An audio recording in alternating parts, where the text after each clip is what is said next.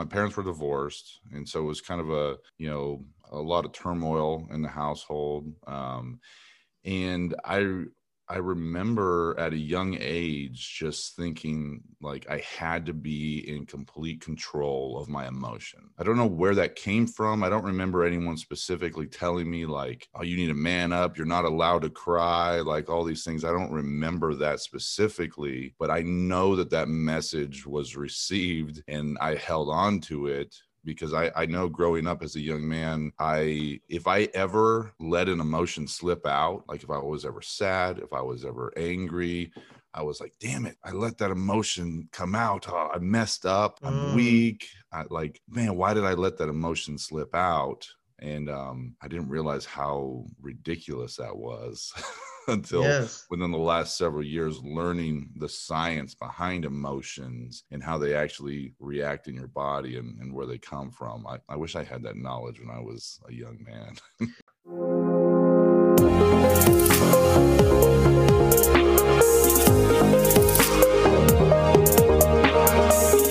to Dads and Deadlifts podcast with me, your host, Rish. This podcast is to raise awareness around the social stigma of the word man up. Research has shown men are less likely to seek help for trauma, abuse, neglect, addictions, and mental illness because they will be perceived as weak. Research had directly or indirectly linked these problems to the social and cultural perceptions of the word man up. It's time to start a conversation and redefine this word man up. Each week, you will be hearing from men and women all around the world who survived emotional abuse, physical abuse, domestic violence, and addictions, and how they came out on the other side with triumph to begin a new chapter. Also hear from experts and coaches all around the globe on matters like brain health, psychology of men and women, holistic healing, fitness, and last but not least, what it takes to be a man, overcoming the social stigma and expectations, and tap into your individual unique authenticity and vulnerability. Thank you for joining me in this mission to serve men around the world and letting them know they are not alone in this.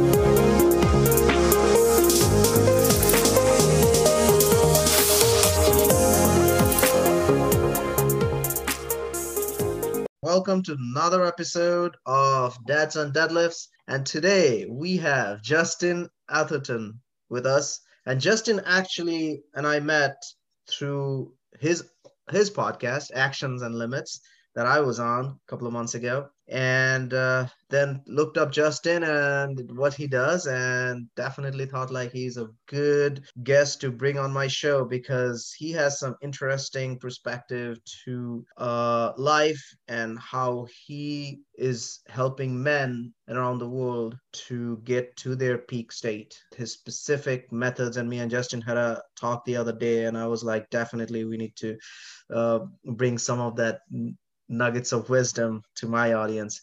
So without further ado, Justin, welcome to the show. Rich, I, am I'm glad to be on the show, man. But I, I know you just want me on here to talk about deadlifts, you know. But uh, right. but no, I appreciate you having me on the show, man. I'm glad to be here. Absolutely.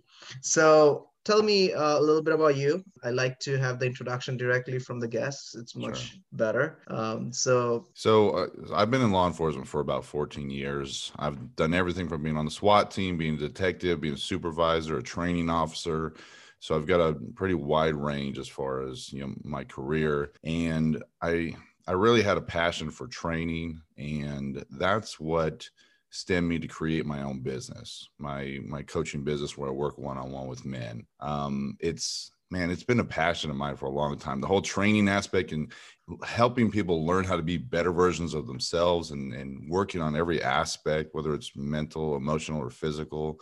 Um, that's what I'm really passionate about, man. So that that's what I'm doing right now with my business, working with men one on one and uh, and helping them be the best version of themselves. So talking about your law enforcement, uh, mm. so did you grow up thinking you would be a law enforcement, or how how did that uh, happen? I guess I kind of fell into it. I, I, never grew up wanting to be the police. I remember wanting to be a lawyer, I actually remember wanting to be the president of the United States.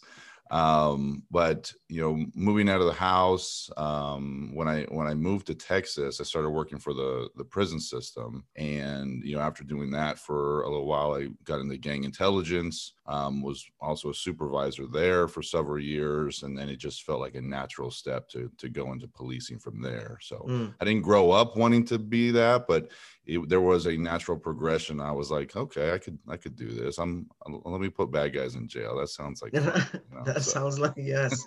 and I have so much respect. So thank you for your service. I have a lot of respect for you guys and especially with today's situation what's going on i mean there's no uh, win-win i think there's always uh, from different perspective we need to see um, let's let's talk a little bit about your childhood like what's your growing up look like and you know the theme of my uh, podcast that dads and Deadlifts and like the mm. social stigma of like all these words that are thrown around every day um, and i yeah. bet like at some point you've probably faced it and i'm probably you deal with men and they probably have talked to you about it so i want to kind of get your perspective from like whether you faced it or how you grew up and whether that had any kind of effect uh, sure. on you yeah, you know, I was actually asked this question the other day. Um, I don't remember any specific incidents. Um, when, when, I grew up, um, my parents were divorced, and so it was kind of a you know a lot of turmoil in the household. Um, and I I remember at a young age just thinking like I had to be in complete control of my emotion. I don't know where that came from. I don't remember anyone specifically telling me like, "Oh, you need to man up. You're not allowed to cry." Like all these things. I don't remember that specifically, but I know that that message was received and I held on to it because I, I know growing up as a young man, I if I ever let an emotion slip out, like if I was ever sad, if I was ever angry, I was like, damn it, I let that emotion come out. Oh, I messed up. I'm mm. weak. I like, man, why did I let that emotion slip out? And um, I didn't realize how ridiculous that was. until yes. within the last several years learning the science behind emotions and how they actually react in your body and, and where they come from I, I wish i had that knowledge when i was a young man but did you did you think like it's part of the environment maybe uh, where you were constantly no no one probably told you but it's just learned behavior or observed behavior i think uh, i'm trying to you know equate what it whether it was society saying like boys aren't allowed mm-hmm. to cry or whether it was more along the lines of like hey like this is a you know survival thing. I need to be able to keep my emotions in check because of everyone else's emotions are out of control. So i'm looking around going i don't want to be like that. Like what like these adults are crazy you know? Mm-hmm. so i'm like i'm gonna be the opposite. I'm gonna have zero emotions. I'm gonna learn how to control this so i don't have any fights with people. I don't have any like emotional leakage, whatever whatever verbiage you want to call it. But so I think it was just me observing other people not having any control over their emotions and me going i'm going to have supreme control over my emotions and not really understanding the repercussions mm-hmm. so. and and when like how long eh, did you have that and then when did you realize it and how did you realize it I, i'll probably i'll you know maybe like 30 years i don't know it yeah. was it, it, was there for a long time man um and not until i started going through um some training on emotional intelligence. Um, I, I, actually work with a company that teaches leadership skills and interview skills, and a, and a big part of our program talks about emotional intelligence and how and the science behind it, how our emotions are a physiological response to our environment, and how we can't control our emotions from coming up. What we can control are the reactions to our emotions. So learning the science behind the emotions is like, oh, I was being stupid when I was a young man. I didn't I just didn't know. I was ignorant. Mm-hmm. And when you learn that science behind it, it's a world of difference. And it's like, I get it now. I get where the emotions are coming from. But you know, in the classes that I teach, and whether it's the one-on-one clients that I have or in the large classes I have, it, you know, there's a lot of men out there that, you know, it's 40, 50 years and they're like, no, emotions are bad. No, don't I don't touch them. I don't talk about them. I don't want to think about it. So it's uh I'm I'm I'm glad I was able to learn it a lot earlier than some of these other guys out there that I see. So I I tell you, I think um, a lot of people um, in their 70s, I don't think have uh, are there that have yet to identify their or face their uh, Sure. emotions. But uh, that's that's what one of the things that's very much prevalent, and like that's just part of it. Now, Yeah. either it's an observed behavior or it's a learned behavior, as you said. Like it's just you saw something and you kind of interpret it like in a different way, and like this is how it is, and yeah, and then there's that more discussions are happening. And that's i think like the shift is happening. Is just like there we just need to be willing to work it and Mm. really kind of work at it.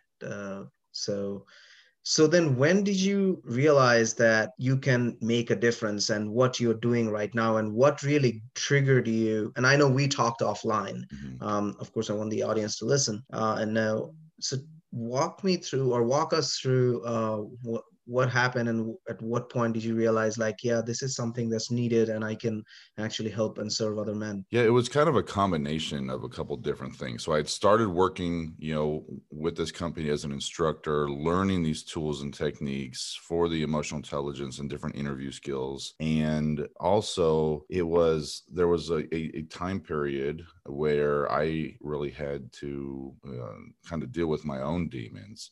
Um, the the previous agency I worked for, we had a a falling out on the admin side as far as policing goes, and um, I was uh, asked to leave that agency for uh, alleged insubordination, and so I actually had to deal with some pretty tough things. I was I was out of work for about six months, and I was going through this you know identity crisis where it's like, man, this is what I've done for this many years. Like, what else am I going to do? I can't. I'm not going to be able to find another job because this is this is the only thing I've ever done. And I had this realization after I'm going through this little bout of depression and anxiety and going, what the heck am I going to do? And I came out the other side of it going, man, look at my skill set.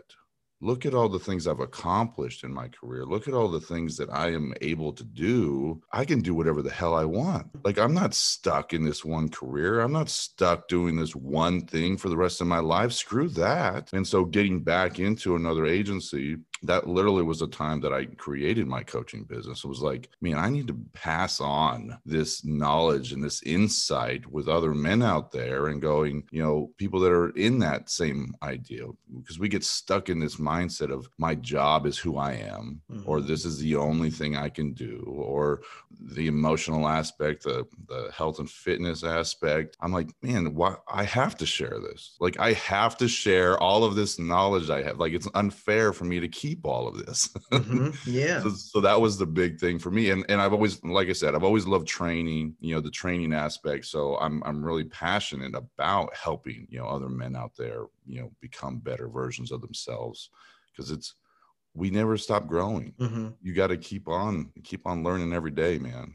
Yeah. Um, amazing. So you kind of started using that and it's it's, it's kind of so true. Every like you like you are probably nth person i have talked to where everyone's purpose kind of came through their pain including mine right? Like it just like where while you are at the valley uh, and that's where you kind of start adding those in, in like if you can really work at it then you realize like you you have all the resources to be at the peak and kind of help serve others because now you had been through it and you have you know how to navigate that. Yeah. And as I said, like, yeah, it's unfair sometimes. Like, you know, just if you know, and even if one person is helped, that's that's a good deed right there. for sure yeah Uh, so talk a little bit about the the word uh, vocabulary, Okay, right? mhm. Uh, things that you normally teach people, and you don't have to go into detail, but I, that was so fascinating. I mean, I know I knew word matters, but you Mhm. kind of broke it down to a level. I was like, wow, hold on a minute, that's that's something deep. Yeah, that that's probably one of the major things I talk about with my clients is this vo- vocabulary awareness. Um, and I, w- I wish I had a sexier term for it, but you know that's just that's just what it is right now. But it, it it comes from the idea of content analysis, which is a law enforcement tool that's used to um, determine the truthfulness of written and spoken word. And there's one category of words in there that are uh, found are the most prevalent when we talk either about the actions that we're going to to take or the things that we want to do. And these words are called stop action verbs. And the uh, short list of them is trying, wanted, planned, I'd love to, I meant to. And when you use these, when you're talking about the things you want to do doesn't mean anything. You are setting yourself up for failure. You are giving yourself a way out. And people, we, this is how we talk to each other. So you and I could have this conversation. It's like, hey rich i'm gonna you know try to you know eat better. And you're like yeah man me too. I'm planning to you know you know work out every day. Like yeah really i wanted to do that. Really we're talking about nothing. We are saying absolutely nothing. We're saying what we want to do and plan to do and try to do and what i'd love to do. It's nothing. And so becoming aware of the words that we use is so important because the the way that i really you know stress this to my clients is because they're like, oh, okay, I understand words are important. I'm like, okay, I dare you to walk up to your spouse and tell them that you're going to try to be faithful. That's not going to land very well, is it? no. Plug in any of those words. I want to be faithful. I plan to be faithful. I mean to. No, none of those are going to work because there is a level of uncertainty when you talk about mm-hmm. it, you have to change the way you speak about the things that you want to do. I will do this. I am going to accomplish this.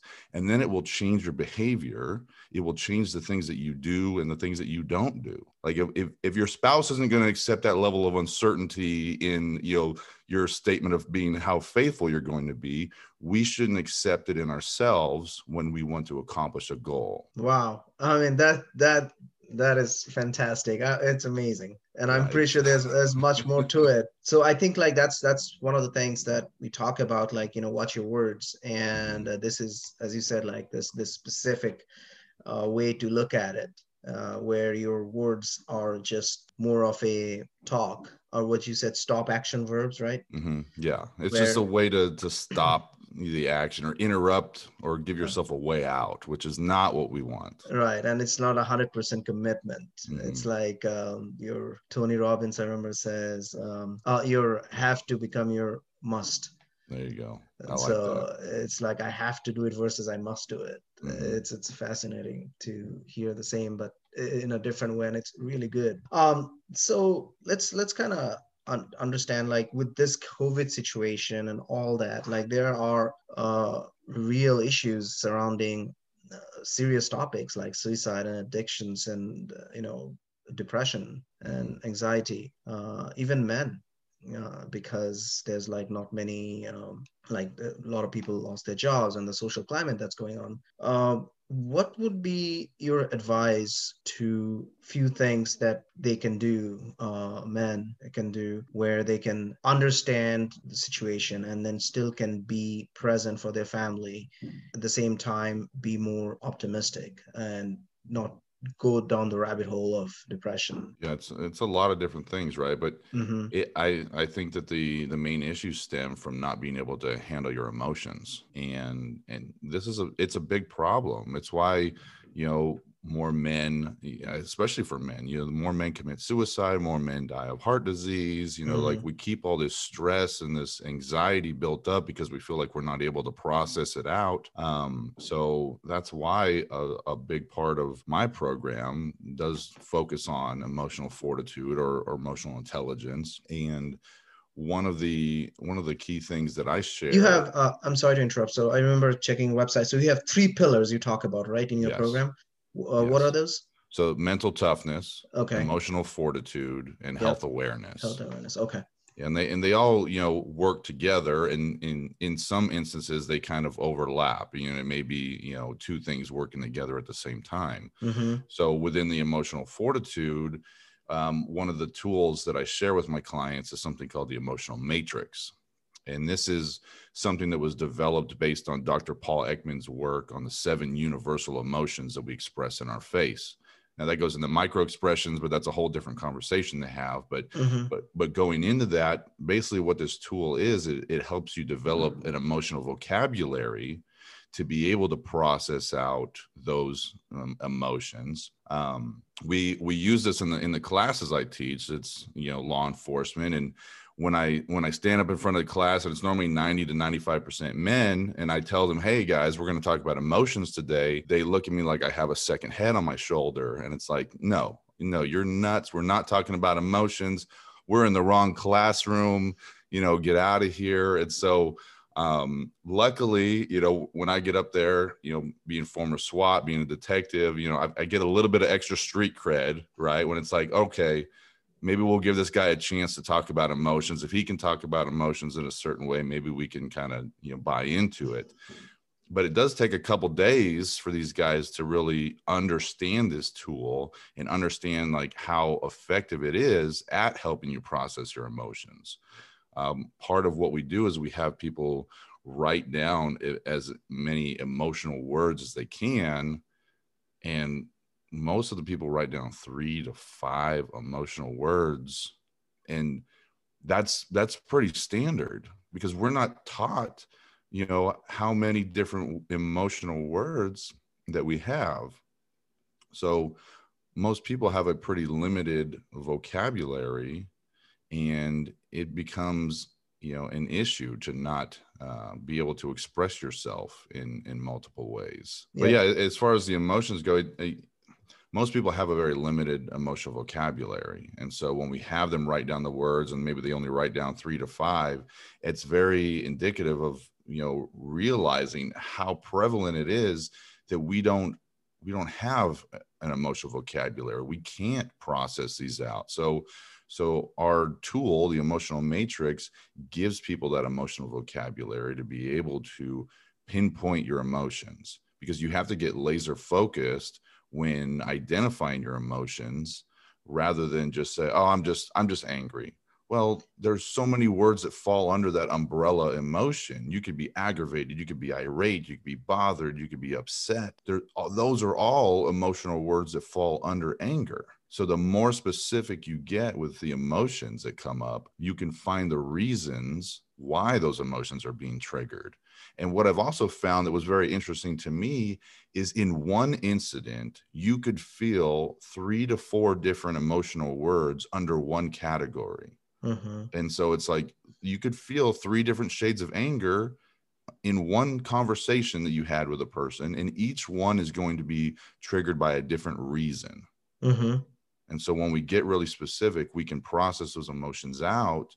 And I feel that, you know, that can really help with, you know, depression and anxiety because we we carry this emotional backpack around with us where we don't process these emotions out and we we go from one bad meeting to the next bad conversation to a really long work week and we just pack this emotional backpack full and and no wonder men live like eight to ten years less than women do because we don't we don't want to talk about it. We're like we're, i'm just going to go drink a beer and it'll be right. better. and it doesn't work.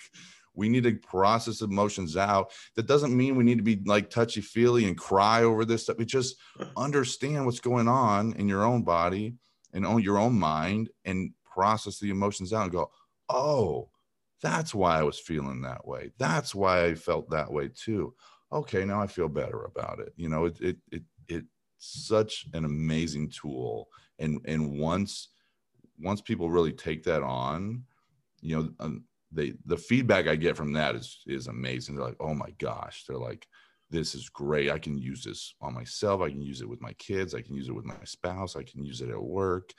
So it, it has so many different applications but it, it takes breaking through that barrier of going no emotions are bad stay away because that's that's the misconception right? That mm-hmm. emotions are bad. Um, and i like to explain to people that there are no good or bad emotions. Emotions are either useful or not useful based on the context of the situation. Yeah. So.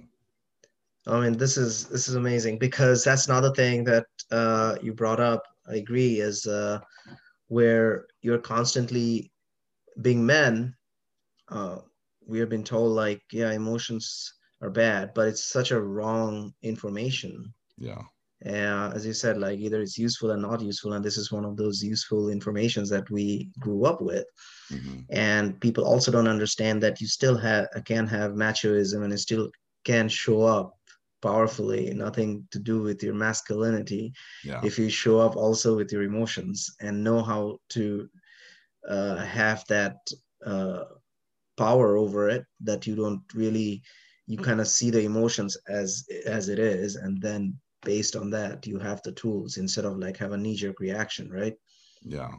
Uh, it seems like you're fighting against yourself right? It's like every day yeah. you have this emotion and you're like no i'm too tough to have this emotion. Right. and so you fight against it but then that emotion just pushes back harder because you're not processing it. So yeah. you're, you're literally having this internal conflict. It's like just let it happen man just control your reactions to your emotions because that's mm-hmm. a whole different thing but letting that emotion process out and, and acknowledging the emotions that come up rather than ignoring them. And then it, I think that'll help a lot of men out there. Uh, and about that, uh, kind of keeping uh, in that same topic, uh, like there are men right now, I know for a fact, like they don't have the resources to afford a coach or be with a coach or get a session. Um, what, like, how would you say that if they take this advice that you write your emotions down, um, and they are feeling like a little bit of resistance themselves.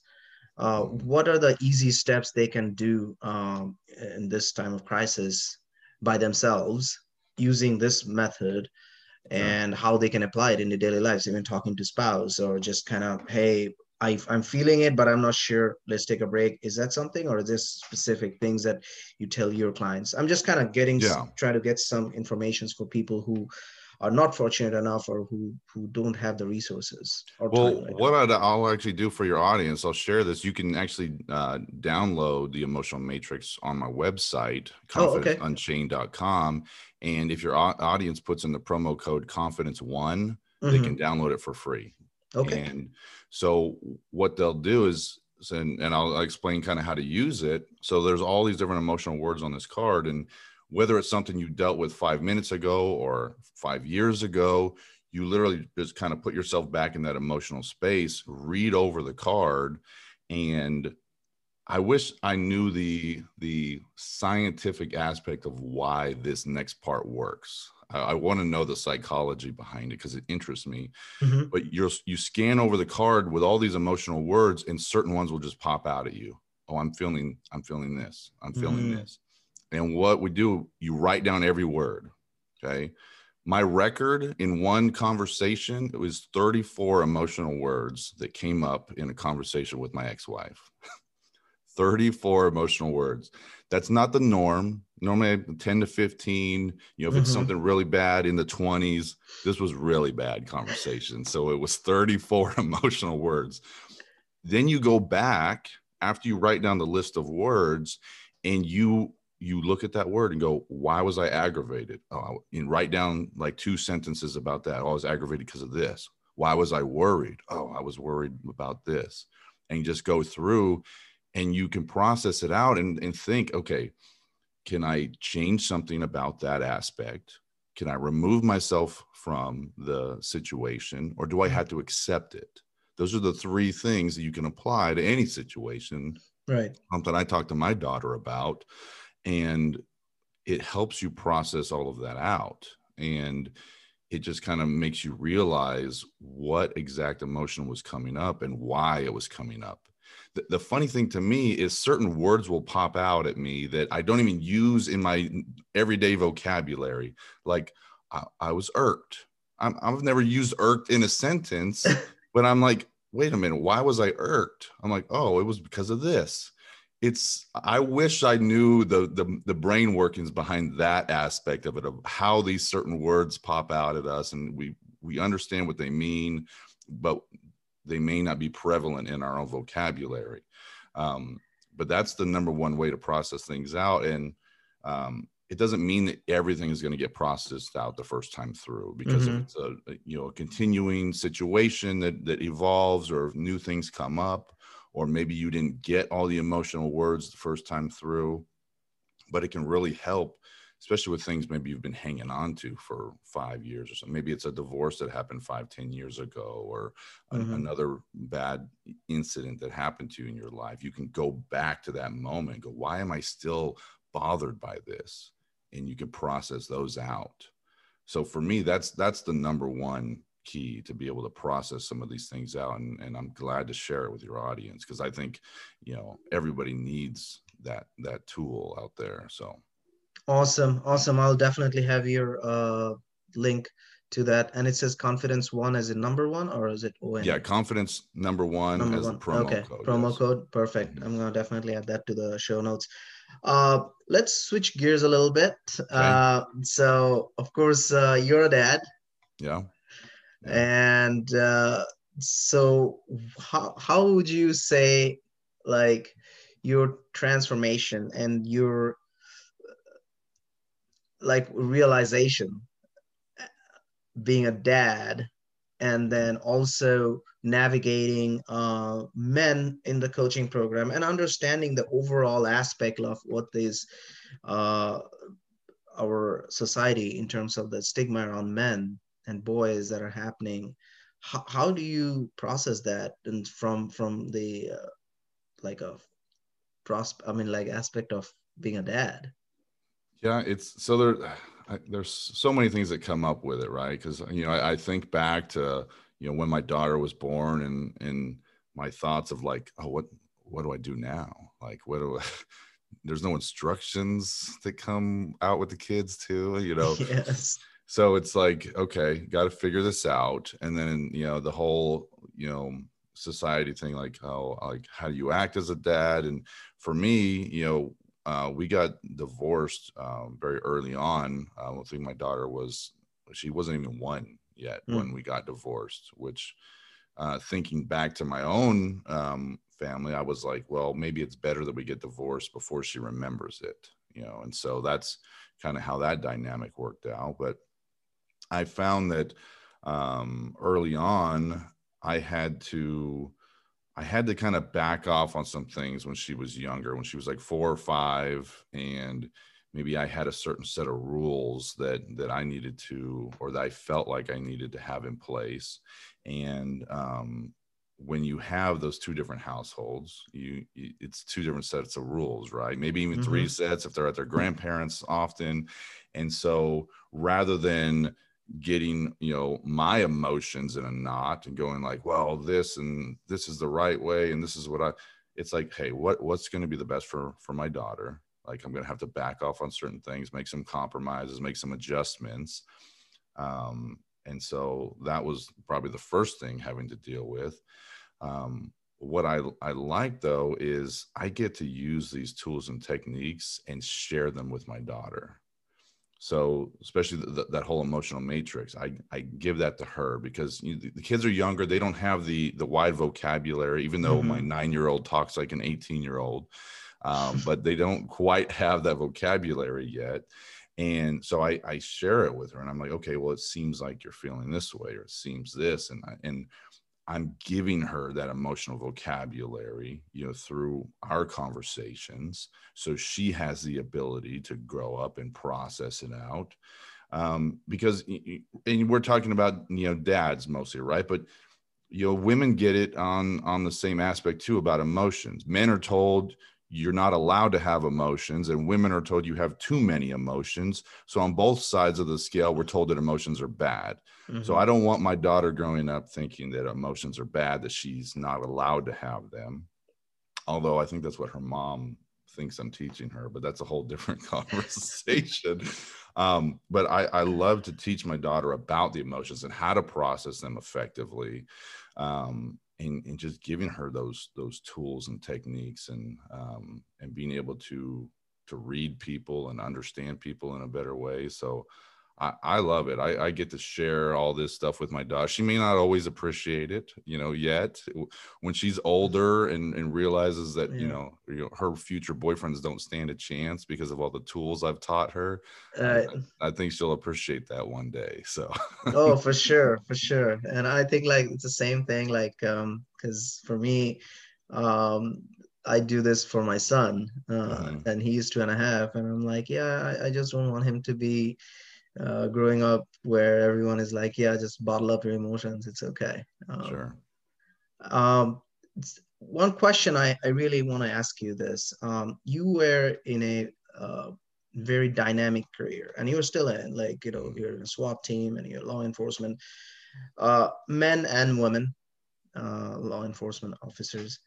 And one of the thing that I think people get confused and with doing this podcast and being in the space for uh, last few months, what I've noticed, uh, there's always that uh, controversial question comes up that, well, yes, you want men to be vulnerable and you uh, female uh, women uh, want men to be vulnerable and show love and affection but then they also want them to stand up and protect uh, the household which can be done. But then there's like a lot of uh, discussions that happen and that i'm seeing online too that a lot of uh, what i feel like it's still a stigma even through women that they're saying that yeah but i don't want a boyfriend or, or a partner who cries Yeah.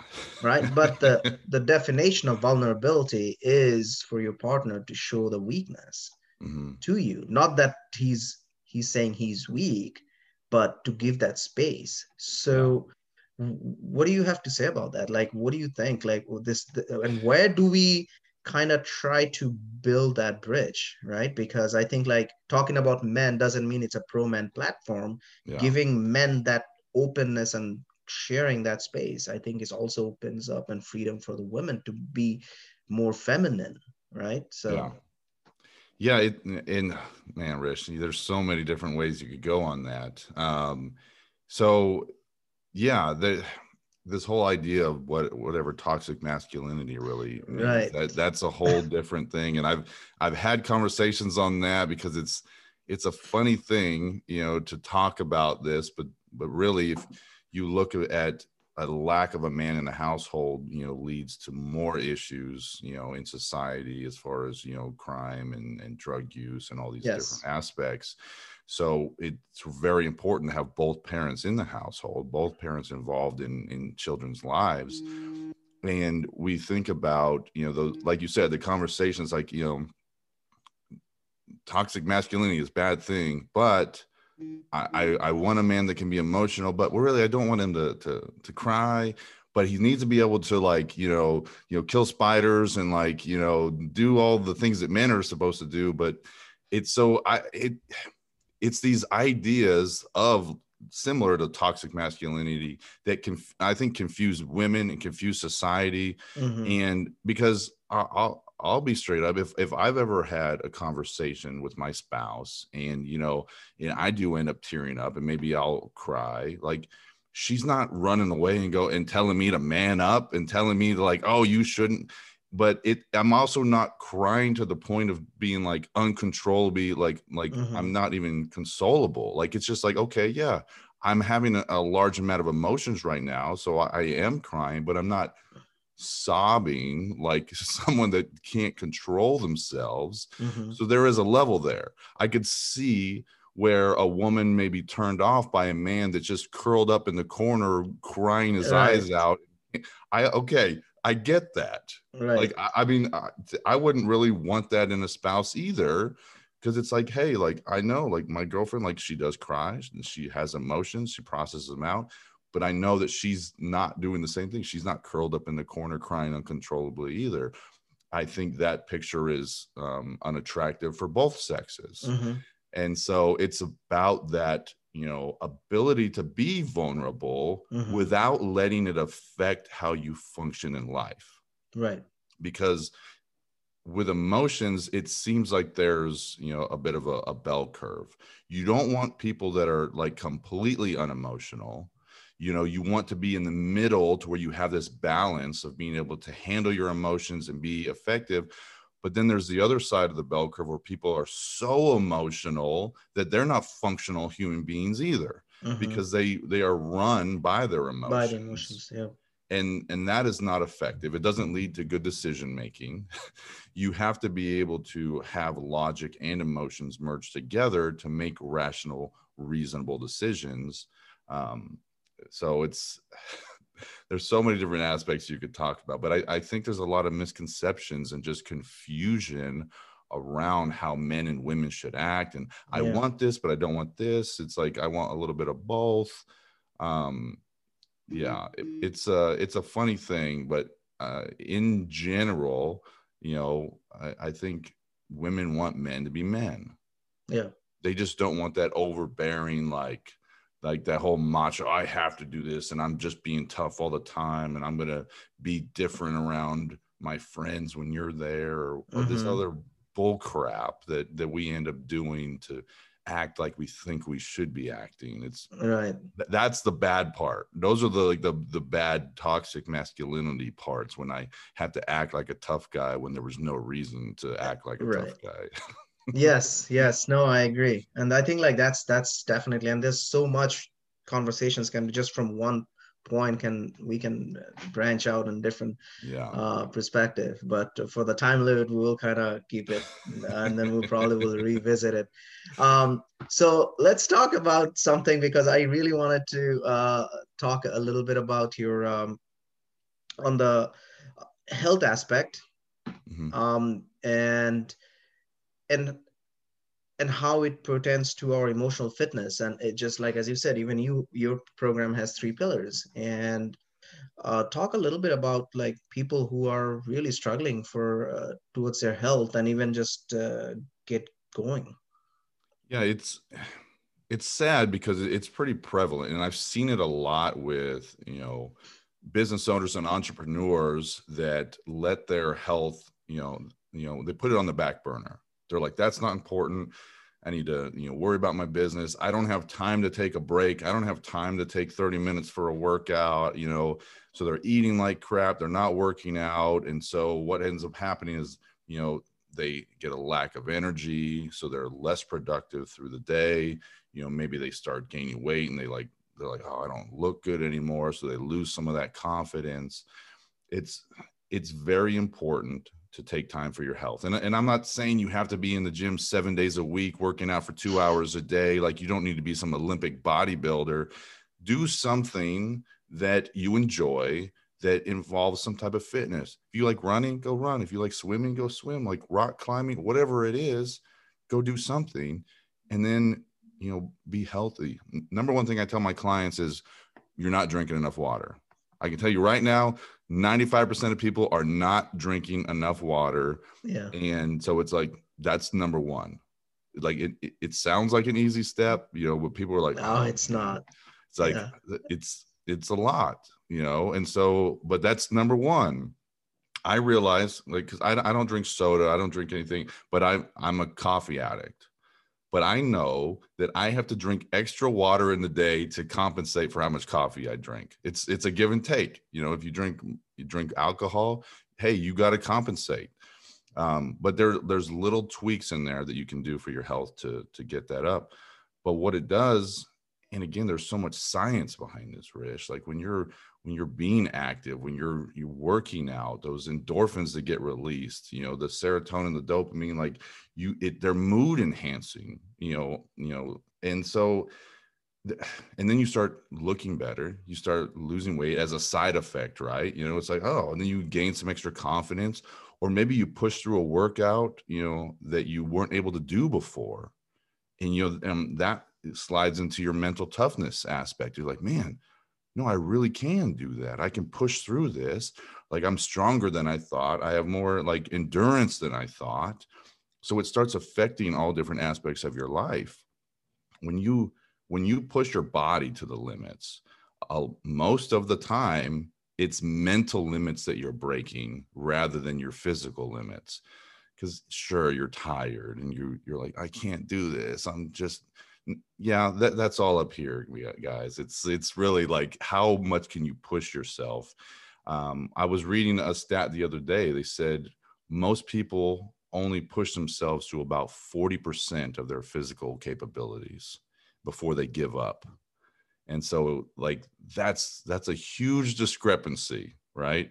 Um, when they say you know professional athletes push themselves to about 80% of what they're actually capable of. Um, i think it must have been the book i was reading recently the rise of superman kind of talking about flow states. The 80 to 100% that goes into like the life or death situations when you're pushing yourself to those limits and you can actually like hurt your body like that, that those are the stories where like the mom picks up the car because the kid's underneath of it and um, she breaks every bone in her body. It's like it one of those moments but um we can always push ourselves farther. And and the health is a, a really important uh, aspect to be able to you know help with your mental toughness and your emotional fortitude. Because when you're able to work through those things it helps you process a lot of that out. So health is super important. And, and know i know we talked about the deadlift aspect before so. No i think uh, no i get it. And that's that's the part of it like and as you said like you know just working out itself is such a mental toughness mm-hmm. a booster that you you you go beyond a certain workout or uh, hit a pr or do something and that just yeah. itself it's a momentum. It just creates that uh, momentum uh, to go. But uh, justin thank you so much. Uh, i think like this is a good time to stop. Like we're about like 45 minutes sure time's um, flying Rish. Time's, time's flying. I know. And i've so much like i think like i, I want to have you again uh just, and we'll, we want to concentrate a little bit on your on uh, my audience and you can uh, give some tips for fathers and uh, sure. uh, dads and uh, your your viewpoint on that. And we so, can talk about the yes day next time too. Yes day. Yeah. yes yes yes. So guys i mean justin you guys hear me talk about yes day. So justin talked about did the yes day so we're gonna keep it short how did it go it, it, was good it, it didn't uh it didn't go as crazy as i thought you know she she kept it pretty tame for me but we did we did put some rules on it but uh, I'll definitely be doing that again. But as as we discussed offline, it's it's funny how how simple stuff sometimes they end up asking just most simple things. Yeah, it was super simple. We just was yeah. at the pool all day long, so right? I was like, I'm okay with that. and you got a nap out of it. Yes, and, and we got a nap out of it too because she wanted a nap. So I was like, yes. okay, thank you, Justin. Thanks for coming to the show. Really appreciate it. And thanks for what you're doing and serving men. I will have your uh, Confidence Unchained website on my show notes with the promo code. So, guys, this is the end of it. Uh, subscribe, share, and comment. Uh, if what kind of wisdom have you taken from today's episode? And go on Justin's uh, website and uh, use the promo code to download the Emotional Matrix and uh, try it out yourself. And as I said, like all these coaches that are coming, uh, they're changing lives out there. And feel free to reach out to them uh, because you never know, like how one person's uh, help and their story and their experience can help you grow and take it to your uh, next level. Thank you again. And this is me signing off. Until next episode. Thanks for listening to another episode of Dads and Deadlifts, and I hope you are as excited as I am learning from our guest today on the specific topic. Please subscribe, share, and leave a comment, and tag Dads and Deadlifts on Instagram and Facebook with your experience of today's episode. Because remember, your one share might save someone from feeling alone and provide them the tools they can incorporate in their daily lives. Let's each of us do our part in helping men around the world. You can personally message me on my Facebook page or Instagram page, Dads and Deadlifts, if you want your story to be shared on the podcast, or if you just feel alone and want someone to reach out to. Always remember, you are not alone. All you got to do is reach out, and I am rooting for you. Until next week, your host Rish signing off. I will see you next week with another brand new episode.